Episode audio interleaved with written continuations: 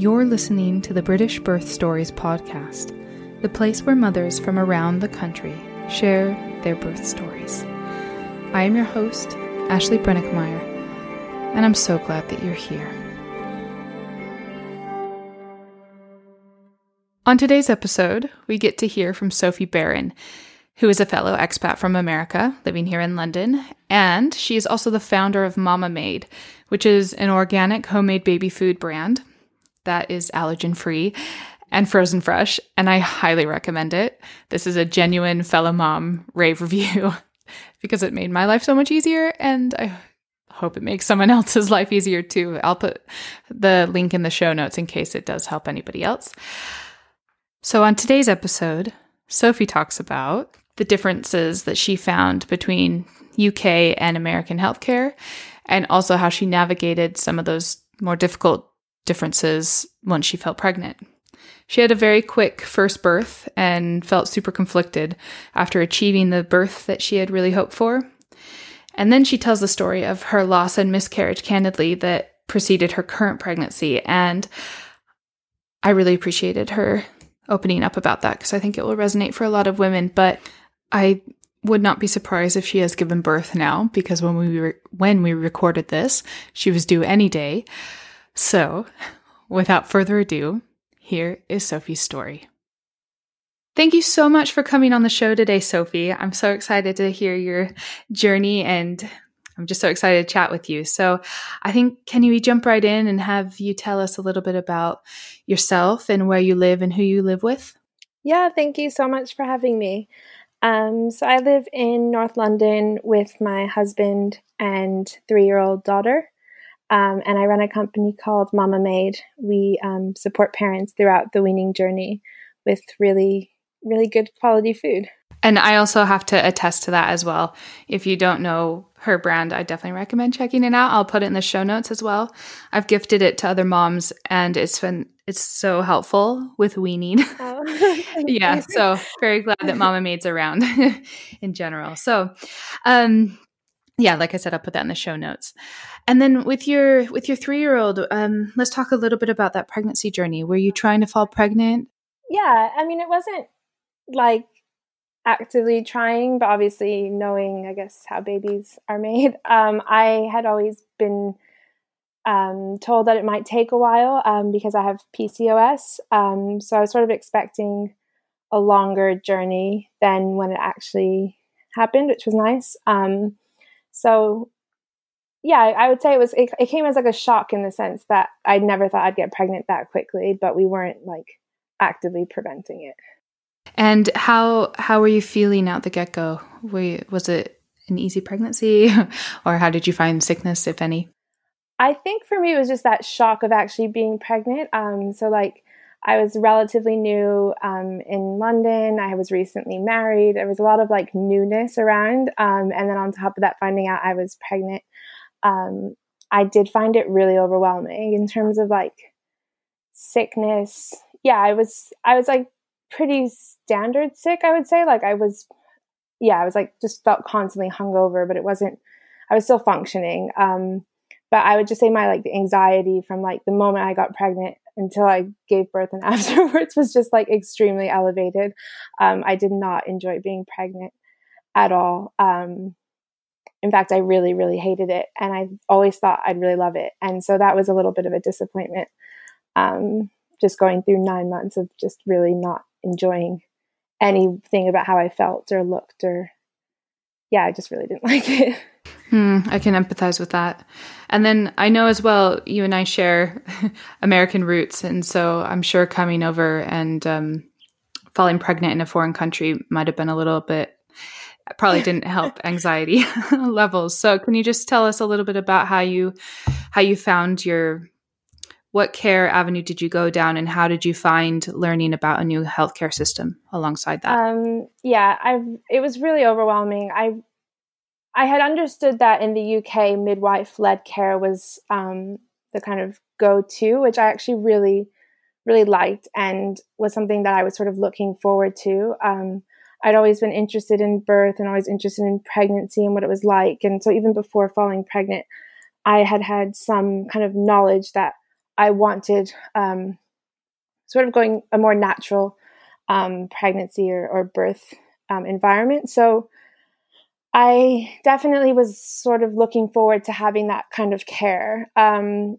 but I didn't know how you sort of went about it. So my sister in law, I kind of just asked her, Where did you have your baby? And she kind of explained to me what to do. So I ended up just registering at this hospital in central London, which um, from North London was completely um, inconvenient and not necessary, but I just didn't know any different. So I ended up being at this very, very busy teaching hospital in central London. Um, you know, my just getting used to this idea of that you were just there for your appointments and it wasn't really anyone looking after you continuously, um, that you were just there to kind of get things ticked off and then go home. Um, that was definitely a big shock to the system. Um, and wasn't when I thought about what midwife led care was going to look like, that wasn't necessarily what I was expecting. That overlaps a lot with my birth story as well. so I definitely empathize again with that. Um, did you choose to stay with that hospital throughout yeah, your pregnancy? I didn't I just didn't really know enough to change. And like the only other hospital that I knew that was near to where I lived, um, I had been to like once for some kind of emerg you know, I don't know, it was like a UTI or something, and it just struck me as this very old, kind of scary public hospital. And this one was quite modern. It seemed a bit more American as hospitals go. So I was like, okay, this is the right place for me. Like, this is where I'm going to be the safest. This is where the baby's going to be the safest. So it didn't really occur to me to change. Um, I've, I am still kind of American in the sense of like liking that or thinking that that hospital environment was necessary for for birth. Um, so I did stay. Yeah. I guess could you also talk us through um, what it means? Because I've been trying to explain the healthcare system to my husband, who's British, in America, and like how I kind of have felt um, hung out to dry a few times. And even though the American system is definitely like newsworthy in the sense that you know we don't have the NHS and it's it's um, it's stressful in other ways, but could you just talk us through a little bit about what you were missing a little bit and what it meant to ha- miss like the American healthcare system? Yeah, it's really funny because actually, like, my husband's the same. Like, I'll tell him about the US healthcare system, and he just, like, all he sees is the kind of bloat around it, that kind of, you know, it's just insurance companies collecting money and all that kind of negativity around um, the, the system. And there, you know, there definitely are lots of issues with the American healthcare system. Um, I actually happen to be the daughter of doctors. Um, my sister's an obstetrician. So I have a lot of faith in doctors. And, you know, when you go to see a doctor in the States, um, it's something that I mean, I know we've discussed before is is like when you go to see a, a, GP, you get a sort of full physical. Like they look over you as your full body, how's everything functioning. Um, so I really did expect that to be the case, especially in pregnancy. Um, I remember just being shocked that I was never weighed in pregnancy. I was never never asked about sort of anything other than the pregnancy itself, other than this kind of like self self i don't know like giving my own history and then just taking my word for it. I think in america they would have done a much more um, much more in-depth physical. They would have probably taken more blood tests. They would have um, done more scans throughout the pregnancy as well. Um, you know i think english people see that as the kind of like that's to protect against litigation or whatever it might be. But um, as the actual person going through that care you actually do feel quite looked after which i was really missing um, definitely in, in my pregnancy. And and then speaking of scans, kind of a normal transition here. um, just I was just curious, did you t- choose to find out um, the gender? Yeah, I did. Um, I was so anxious in my pregnancy, um, and I just felt like if I could control one factor of the unknown, I would feel a lot better. And actually, once I did find out I was having a girl, I was really able to settle into the pregnancy a lot easier. And I did find that I was able to bond with the pregnancy in a way that I hadn't been able to. So I'm really glad I found out. And did you find any antenatal classes that worked for you, or did you choose to do any classes? So I did class. Um, again, my sister in law recommended. Um, it's just like a local woman who does these classes, and everyone who goes there lives locally. And I thought it'd be a really nice way to meet other people. Um, but in terms of the actual like content of the class, it was pretty much useless. um, I wouldn't say I learned pretty much anything. I um, have always taken an interest in birth. So I was sort of doing my own reading on natural birth and um, doing my own reading on kind of how to prepare yourself. I did get a doula who was really helpful um, before birth in terms of kind of teaching about the physiology of labor and what's actually going on. Um, so I did I did sort of my own independent study, but I really focused a lot more on kind of this natural birth and how to achieve that. And I I think I really conflated that with having a positive birth. Um, for me, it was just like okay, that's the only way to have a positive birth. That's the that's the way to have you know a non-traumatic birth. And you know, in hindsight, that was really a mistake. I should have. I wish I'd discovered something like hypnobirthing, which is a more kind of holistic view of managing anxieties and managing expectations and feeling more in control. Um, but I didn't, I didn't know about those sort of areas or avenues at all. And did you were you able to make friends from that other class, or was it just kind of like a? I think we met up a few times after our babies came. Um, as it happens, a lot of the women in the course already knew each other going into it, so it wasn't yeah, I would say it just sort of flopped. Um, I think we all lasted like maybe four months, and then the WhatsApp group just gradually kind of evaporated. it's so hit or miss, isn't it? yeah, it was. yeah. Did the entire pregnancy was it pretty straightforward for you, and did you have any curveballs, or um, was it pretty much just like hmm, up until labor for you? Yeah, thankfully it was really straightforward actually, um, and I did find some comfort in that, um, you know, that I hadn't been referred really to a doctor at any point, that it was all midwives the whole way through. Um, it was thankfully very straightforward. Um, so, yeah. Okay, well, then I think we can just jump right in. And um, do you want to? How far along were you when you did go into labor, and how did you know when it started, and what were you feeling? Um, so just before 39 weeks, so it must have been like 38 and a half weeks, I started to lose some of my mucus plug. Um, and I remember texting my doula about that, and she said, you know, that's a good sign, but it can take a few days. Um, and I was on maternity leave at the time, and I was just, I really was just enjoying it. I was kind of staying in bed and taking walks. And then um, at 39 weeks exactly, I started to lose some of my waters. So it wasn't like a huge gush, but I was definitely like having trickles. And um, again, I called my doula and was like, right, I'm going to go to the hospital now and get checked out. And I was really grateful to her because she said, you know, stay home because as soon as you walk in that door, you're going to be on a clock.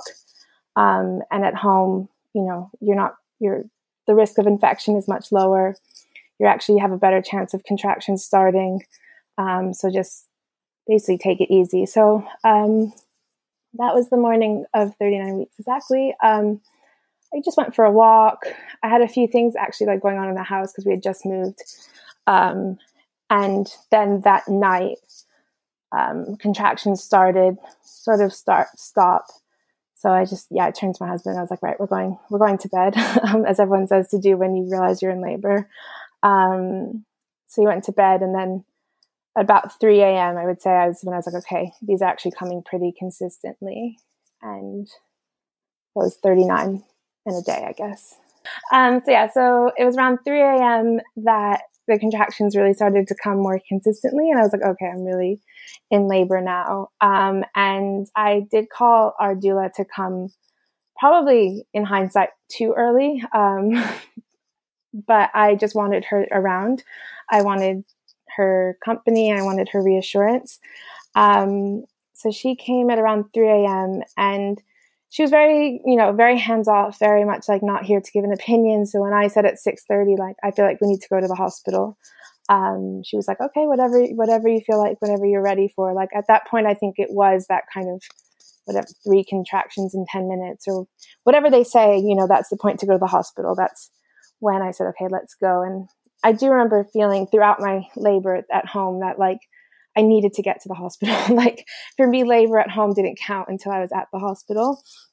So I think there was an, a degree of kind of impatience, um, definitely on my part, just to to be in the care of the midwives, to know that everything was kind of okay and and that things were really underway. So um, we got to the hospital probably like 6.30 6.45 um, and yeah being checked and just hearing that midwife be like well you're not in labor um, you know you're only two centimeters you're not in labor and that was just like the worst feeling ever because you know you're contracting regularly like you it's not you're not making this up um, and i just felt so i felt not necessarily embarrassed. I just felt really bad for my my doula and my husband that I'd basically like dragged them to the hospital, just thinking, oh, if I just waited like another hour at home. So we did sort of walk around the hospital. We were kind of walking up and down the stairs. Um, and I just looked at my doula and my husband. I was just like, oh, you both look so tired. um, let's go home. So we went home, which was actually going from central London to where we live in North London was probably a good 30 minutes at that hour on a Saturday. Um, and they both took turns sleeping.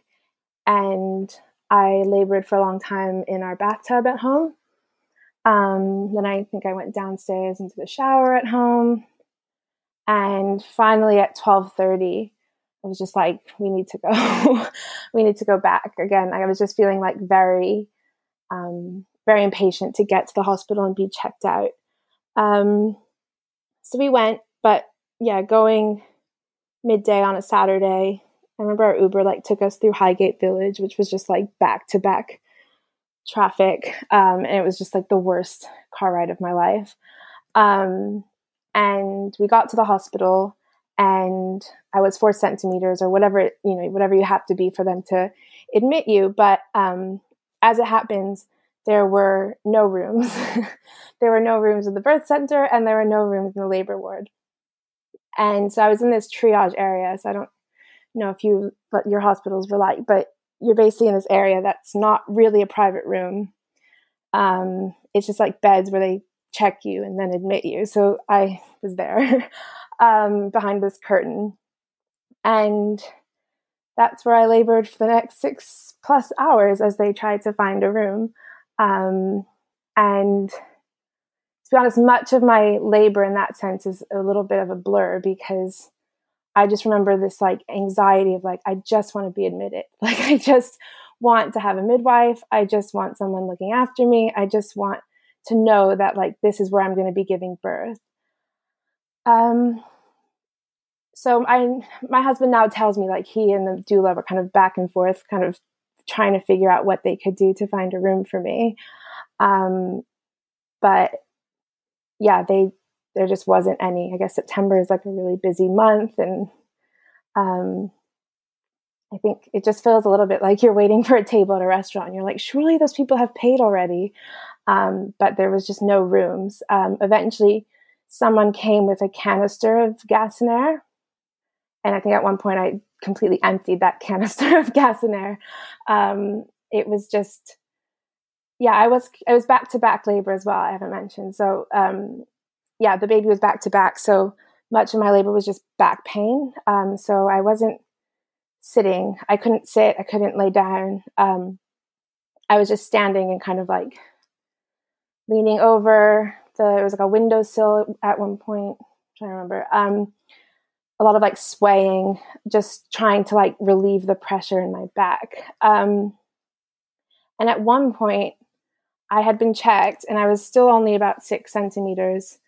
And I just got the urge to push. Like, and it's something I had like read about. Um, but I remember thinking, like, well, it's far too early for me to be having this urge. Like, what's going on? And um, I remember at that point, my doula was also trying to find somebody because I, you know, I'm still in triage at this point. I'm not um, being looked after by any, um, by any midwives.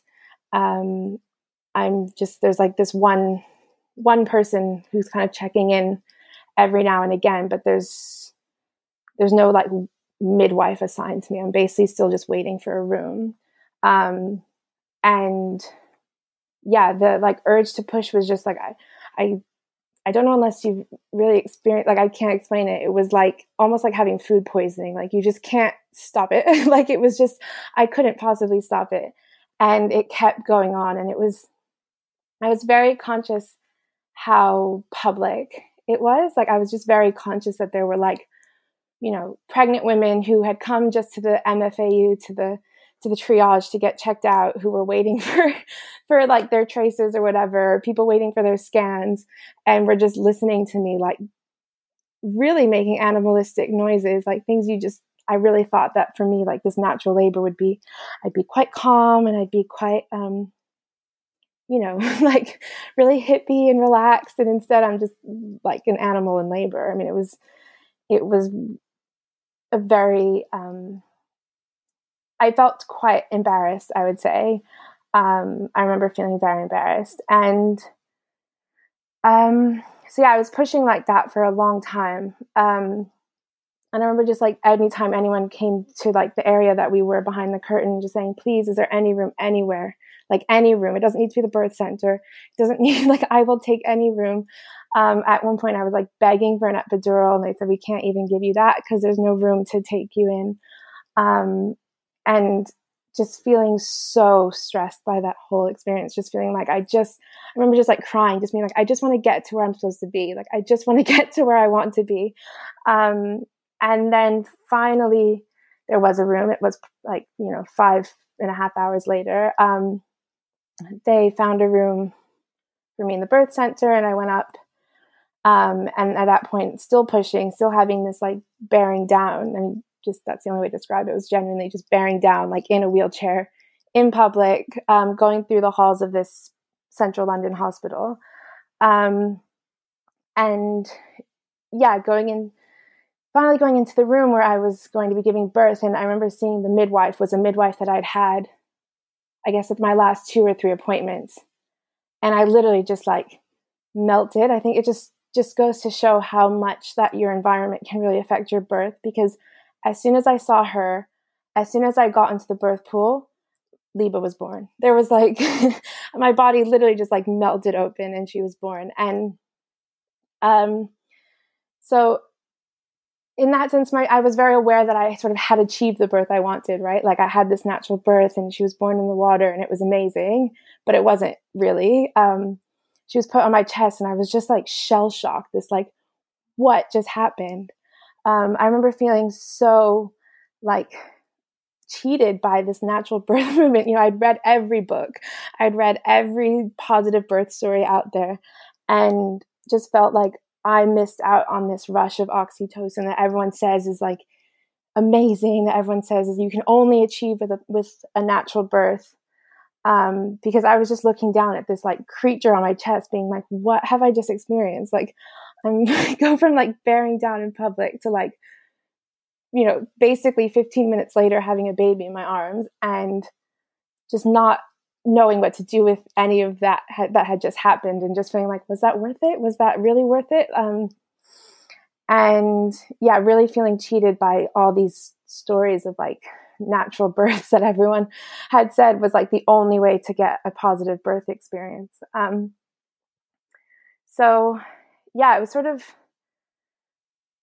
yeah, just having that kind of experience of being in public for so long um, in my labor, and then finally just giving birth to her when we were in our own environment. Um, it was it was almost like too fast. It was just such a shock. Um, and it really affected, I think, my ability to just bond with her because I just seemed like it was there was something very incongruous between what I had experienced and then having this baby, and it was I was like, why did no one tell me it was like this? Like, no one tells you this is what it's like to give birth. Um, and that really affected me for a while. That's so understandable. Absolutely. I feel like so many of the birth narratives and stories out there are very formulaic, where it says, like, if this, then that. And I, I didn't find that in my birth either. So thank you for sharing that candidly. Um, with the with the placenta, were you able, given all of that, all the emotions that were coming up, um, did you choose to birth the placenta physiologically or did you have the injection? So I actually don't remember at all. Um, I've tried to remember, especially because um, I'm pregnant again and thinking about my preferences for this birth, and I genuinely cannot remember. It's like I don't know where that it's just it's just like a trauma brain. That memory is just gone. I do remember coming out the pool. Um, I'd been in the the birthing pool. I came out the pool um, they handed the baby to Ian. Um, he was doing skin to skin with her, and I think the placenta came out within 10 minutes. So, and I, I do remember one of the midwives pulling, which I think is maybe an indication that I had the injection. Um, but I genuinely cannot remember. And then, can you just talk us through those next few hours and even those next few days postpartum? How how did those feelings stay? How did you find feeding your baby? How did you choose to feed your baby? Yeah. Um. So I breastfeeding was actually seemed okay between my doula being there right after the birth and even the midwives being there like she did start nursing right away um, which did feel like okay i can do this but again everything was just so fast and furious we were sort of left to it um, because i'd given birth on the birth center i was uh, able to spend the night in that room so i had a private room overnight um, but what they don't tell you is that you have a private room and no one comes to look at you. Like, I don't think we had any. I remember at one point asking my husband to go find a midwife to help me with um, feeding, and she kind of came and like adjusted a position and then walked out. And that was the last person we saw until we were discharged at 10 a.m. the next day. Um, and then we were sent straight home. And that was another thing that, for an, as an American, was very weird. Like, I felt like I had just given birth. Like, someone do me a favor and just let me just like be in one place. But I was immediately basically sent home. Um, and I, I'm not, I, at the time, I didn't really feel happy to be home. I didn't feel like I was ready to be home with a baby. It seemed very overwhelming. Um, in terms of the actual like nursing, I definitely felt very much like very strongly that I wanted to breastfeed. Um, probably to a fault. Um, I wanted to do everything perfectly, and she did. She did it for us. It was relatively smooth, but I just found it for myself. I was just trying to do it way too much, and I, I didn't get any kind of break at any point. Um, it just seemed very intense straight away, um, and I didn't really know what to do with her. And so, even though she was nursing really well, again, I felt sort of cheated by all these narratives because uh, just because she was feeding well, I didn't necessarily feel like I was bonding with her. And did you choose to continue to breastfeed? How did your journey with that narrative? Did it shift over time, or can you talk us through that as well? So, something with my daughter that I found was that I was really good at kind of providing her material, like physical needs. So, like breastfeeding i found was fine. Like even figuring out her like sleeping um, was fine. But i really struggled to bond with her in any kind of like emotional way. Um, and so i breastfed until she was about four months and at that point i just said i've had enough of this like i've had enough of feeling like i'm not myself in my own skin i hated um, something i really struggled with throughout the pregnancy was just like how much my body changed um, how it didn't feel like mine. And that was sort of carrying on through breastfeeding, where it felt like, again, I have to have rules around what I can eat and what I can drink. And um, as someone who has sort of like overcome various food um, relationship issues, I really struggled with that as well.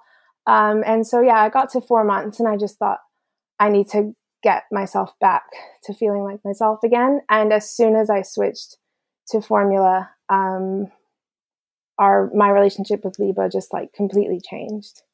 Um, I found it a lot easier to just enjoy her um, rather than completely obsessing over every little thing about what she was taking in and what you know how she was sleeping as a result and what I was eating and if that was hurting her tummy or whatever it was like it was just finally permission to just enjoy her. I think that's so important and I think that deserves like a lot of respect and commending um, because I think there's there is another narrative which I think is old school and very patriarchy facing, which is like self sacrifice is the ultimate definition or success metric of motherhood, and I think that that's such a disservice to not only mothers but also families. So every single time I see and hear a mom like you saying this is what my needs are and this is how I'm going to go about setting, those boundaries. I just I just think it's it's just a game changer. So well done you. I just I just again, I'm I'm so much more for the narrative of like fed is best and trying to make you thrive however that looks is like you as the mother is so important. so also thank you for sharing that as well. Um, I also wanted to ask about the postpartum care as well. How did you find? Um, usually, I think there's two midwife visits and then usually a health visitor appointment or two. How did you find those? I sort of loved how quaint the home visits from the midwife were. like, um, I remember my mom was here from from America, and she was just like so cute. Like she comes and like she came with these little like weighing things, and it felt like there was actually someone looking after. You know, it was, it was there was something quite old school about it that I I enjoyed. Um, but I wouldn't say I got like the world's best care. I think I think having had the birth I had, which thankfully was very straightforward in the end and on paper was sort of like perfect. Um, there wasn't really much for them to hold on to. And I think I was almost too fresh off the labor to really have processed that I wasn't okay, that I needed sort of additional support in other ways. I didn't really know what to ask of these midwives. I didn't really know kind of what support I needed, what kind of checking out I needed. So those appointments were just these kind of entertaining um, day in the life of an English person um, events. Um, the health visitor was also like a complete joke. I remember she came with like a million pieces of paper. She's like, what am I going to do with all these pieces of paper? Like, I'm not reading these leaflets. Like, you're not the person I'm going to be asking if I need help. Um, so the health visitor visit was just seemed like you're in my space and I want you to go. And but that being said, I actually found the health visitors at the baby clinic great and really, really helpful. It was just that one home visit where she came with a stack of papers that just seemed like a waste of everybody's time. I yes, I had a similar experience with my health visitor, so again, I can empathize. Um, from the timeline from basically when you cho- chose to switch to formula and started to maybe feel a little bit more like yourself, um, how did you know that you were ready to start trying for your next baby? And can you just talk us through that timeline and that journey as well? Yeah, it took it took me a lot longer than those four months. I mean, I I really struggled, I guess, for that first year um, to kind of find my footing, and then I just wanted to enjoy my daughter. Um, um, it seemed like everybody around me was sort of having babies 18 months apart, or 20 months apart, or 24 months apart, and I remember thinking like, how are people ready already? like, how do people know they want another one? Um, you know, my husband's there being like, why do you care what other people are doing? It's not that I care what they're doing, but like, I'm just amazed that people feel ready again because to me, I just felt like this was such an overwhelming experience that I had just gone through. And um, I wasn't feeling like myself in my own skin until well after one year. And I wasn't, yeah, the idea of doing it all over again was just so, just seems so foreign. Um, and I did go through a phase of being like, well, she's the only one we're ever going to have because I just think she's amazing now and, and I don't want to do this again. Um, but then she t- something had happened right after her second birthday that actually I was like, oh, this is now I really do want another baby. I want her to have a sibling. Um, so we started trying again shortly after her second birthday, and I actually got pregnant relatively quickly that time as well. Um, and that one ended in a miscarriage. Um, and then, yeah, a few months after the miscarriage, got pregnant again and I'm now due like any day. so um, there was definitely a, a long, for me, it felt at least like a long period of kind of getting myself in a place where I felt like I could be a good mother to more than one child. And I just want to create a little more space for that whole last sentence. if you could, I, I'm just gonna, I'm just gonna ask a question, and feel free to talk as just tell us your whole story as much as you'd like to share. Um, when you did fall pregnant with your with your first pregnancy after your daughter, um, how how did that pregnancy feel? How far along were you when you found out you were pregnant? If you could just talk us through that a little bit as well.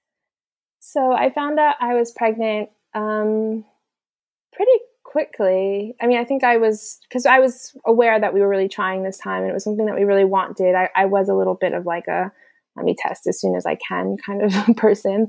Um, and that pregnancy, I actually just felt like pure excitement. Like I just was so excited for my daughter to have um, a baby. Like part of me was professionally a little bit worried because the business at that point was still kind of at an interesting crossroads, but I just felt such confidence that it was the right thing. And yeah, physically, I felt so strong and so much better than I had with um, with Liba, with my daughter, um, and I just felt really good. Like I, I remember at one point saying, you know, to my sister who was someone being like, "Yeah, I just doesn't feel anything like Liba. Like I don't feel much of anything." But I'd had a few scans. I did. I did pay to have a few private scans, um, and everything seemed fine and everything seemed good. Um, so I was just like, "Wow, I'm, you know, I'm one of, I'm one of the lucky ones who gets pregnant and just feels amazing."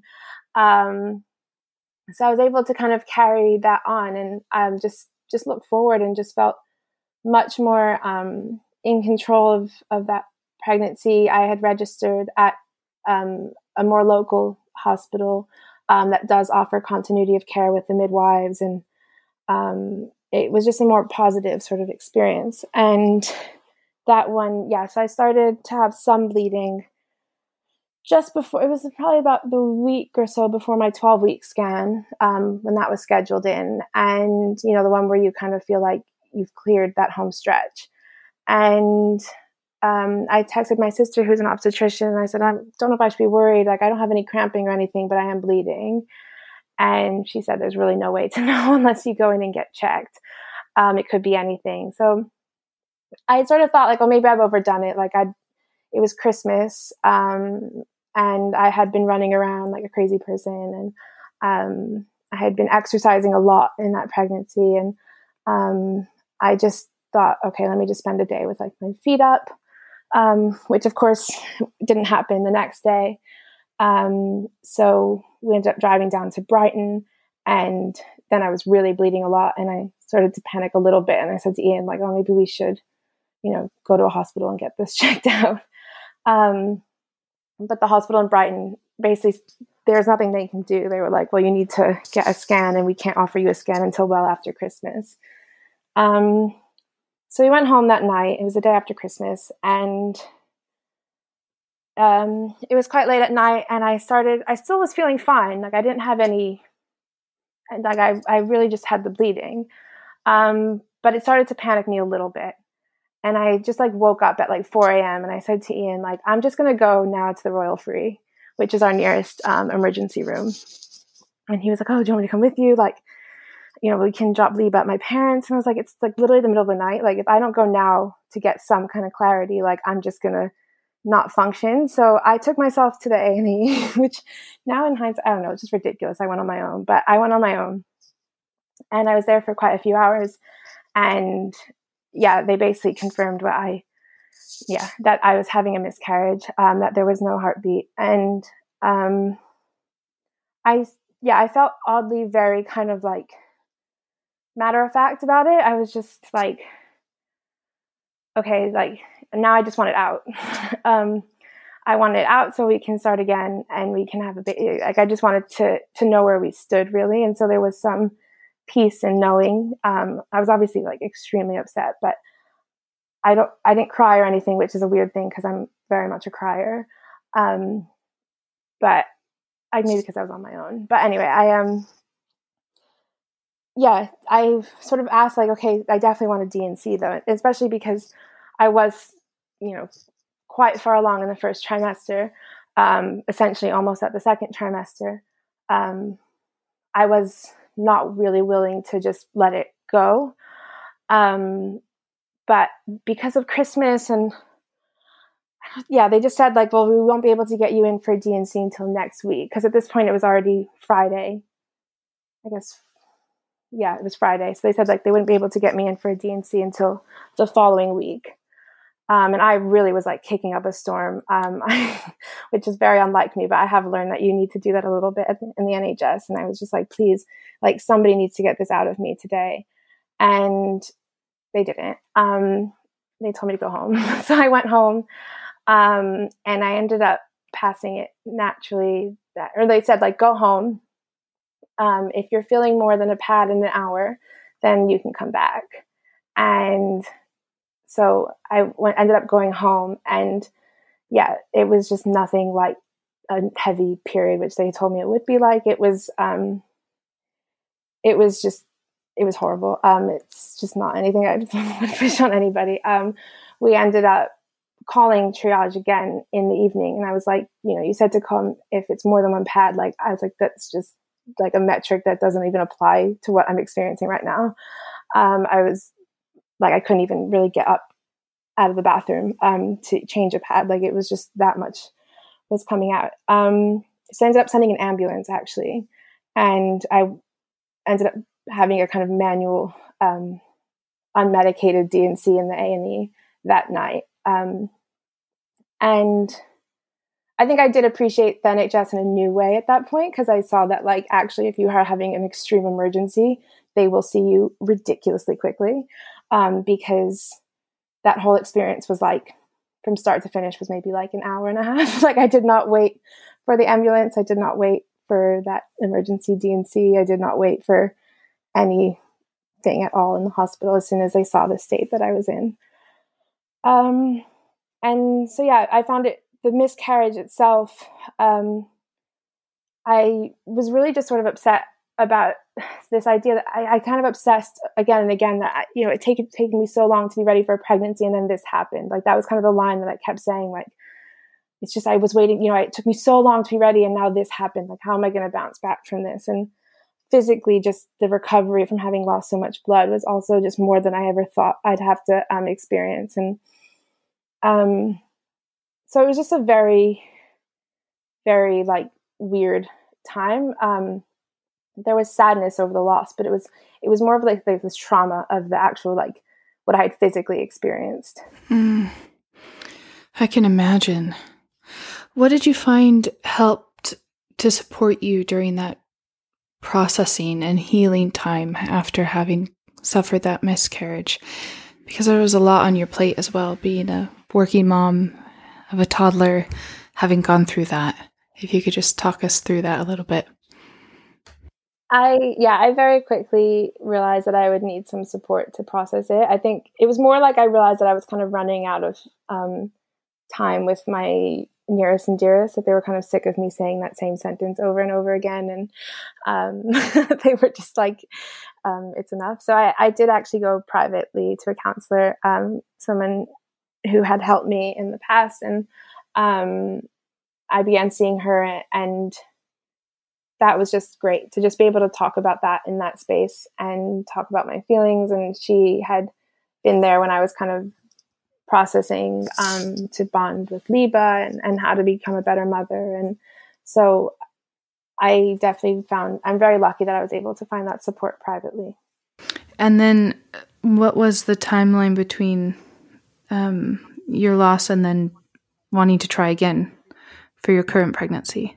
I was surprised by how quickly I was ready to try again. I really thought that it, yeah, I just thought it would take longer to, to feel ready. But um, that loss happened over Christmas. And then I found out I was pregnant again in April um, during lockdown, as it happens. Um, so it was actually, it felt obviously like a million years, but it was really short. And then how how was that pregnancy at the get go? Because there was a lot of collective anxiety and stress going on with COVID.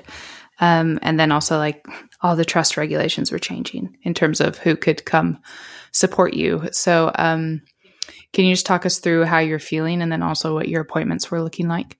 So, I, the being alone part didn't, I think having experienced the miscarriage on my own, um, I wasn't as bothered by being alone this time in this pregnancy, even though for every appointment I did have to go in alone. Um, I had a couple scans in the first trimester because I had some bleeding again in the first trimester.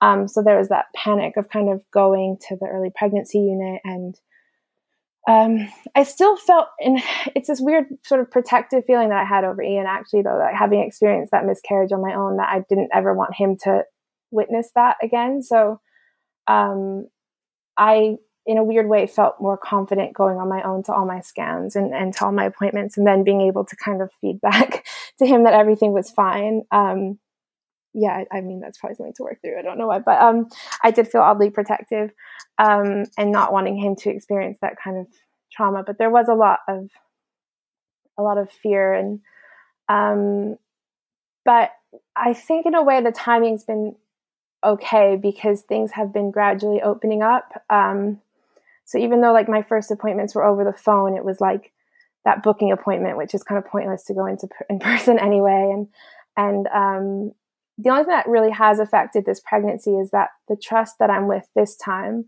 weren't offering routinely glucose tolerance tests um, as part of their COVID restrictions.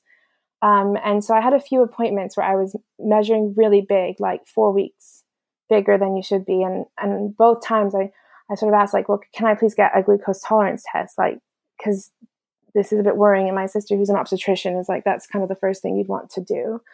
Um, and I really had to fight with, with the midwife that I had. Um, who basically was like refusing me this test. Um, and I ended up switching midwives as a result because I just found that I, I wasn't going to get the care that I felt like I deserved given like the kind of what they were picking up um, at appointments. Like I wasn't going to put up with that kind of negligence again. Um, so I switched midwives, um, and I I had a few sort of like run-ins with the hospital. Um, in this pregnancy. But nothing, thank like thank God, everything's actually been fine in this pregnancy. It's just been a bit dramatic, I think, with the COVID and not knowing what I can be referred for, and then sometimes being referred for things that seem like irrelevant. Um, so I've actually opted this um, this time around to um, try a home birth, um, and since switching to the home birth team, it's just been so much calmer, and like I feel like I'm finally getting the care that I always thought I should get. so I feel a lot calmer now in the last weeks of pregnancy. That's so reassuring to hear.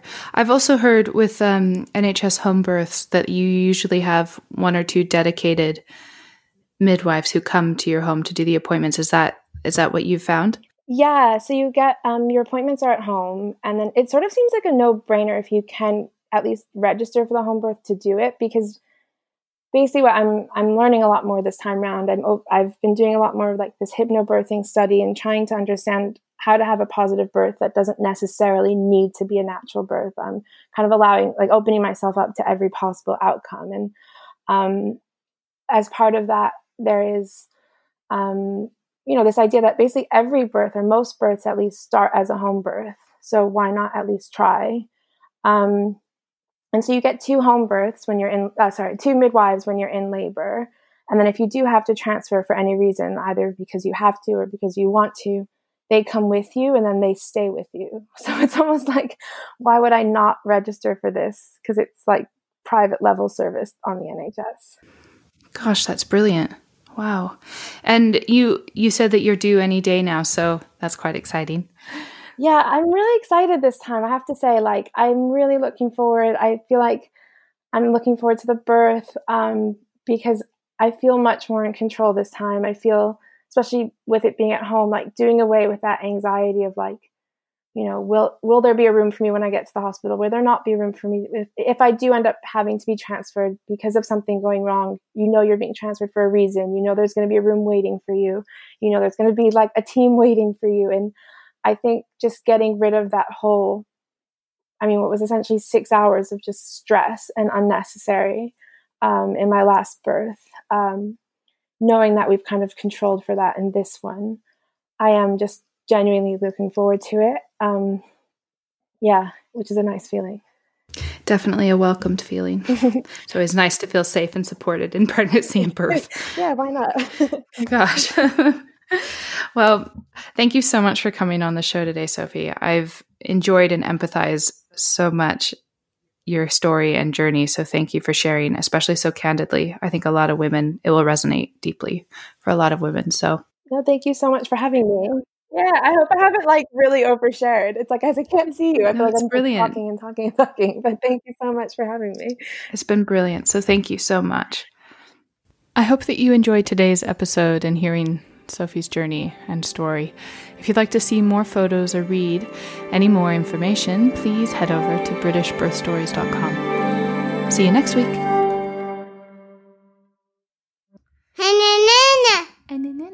What else? Susan. What about cuckoo? Cuckoo. what about ski boots? what about guacamole? Guacamole. Anything else? Yeah. Yeah. Watermelon. And watermelon too. Cheese quesadilla? Cheese quesadilla. Cutie.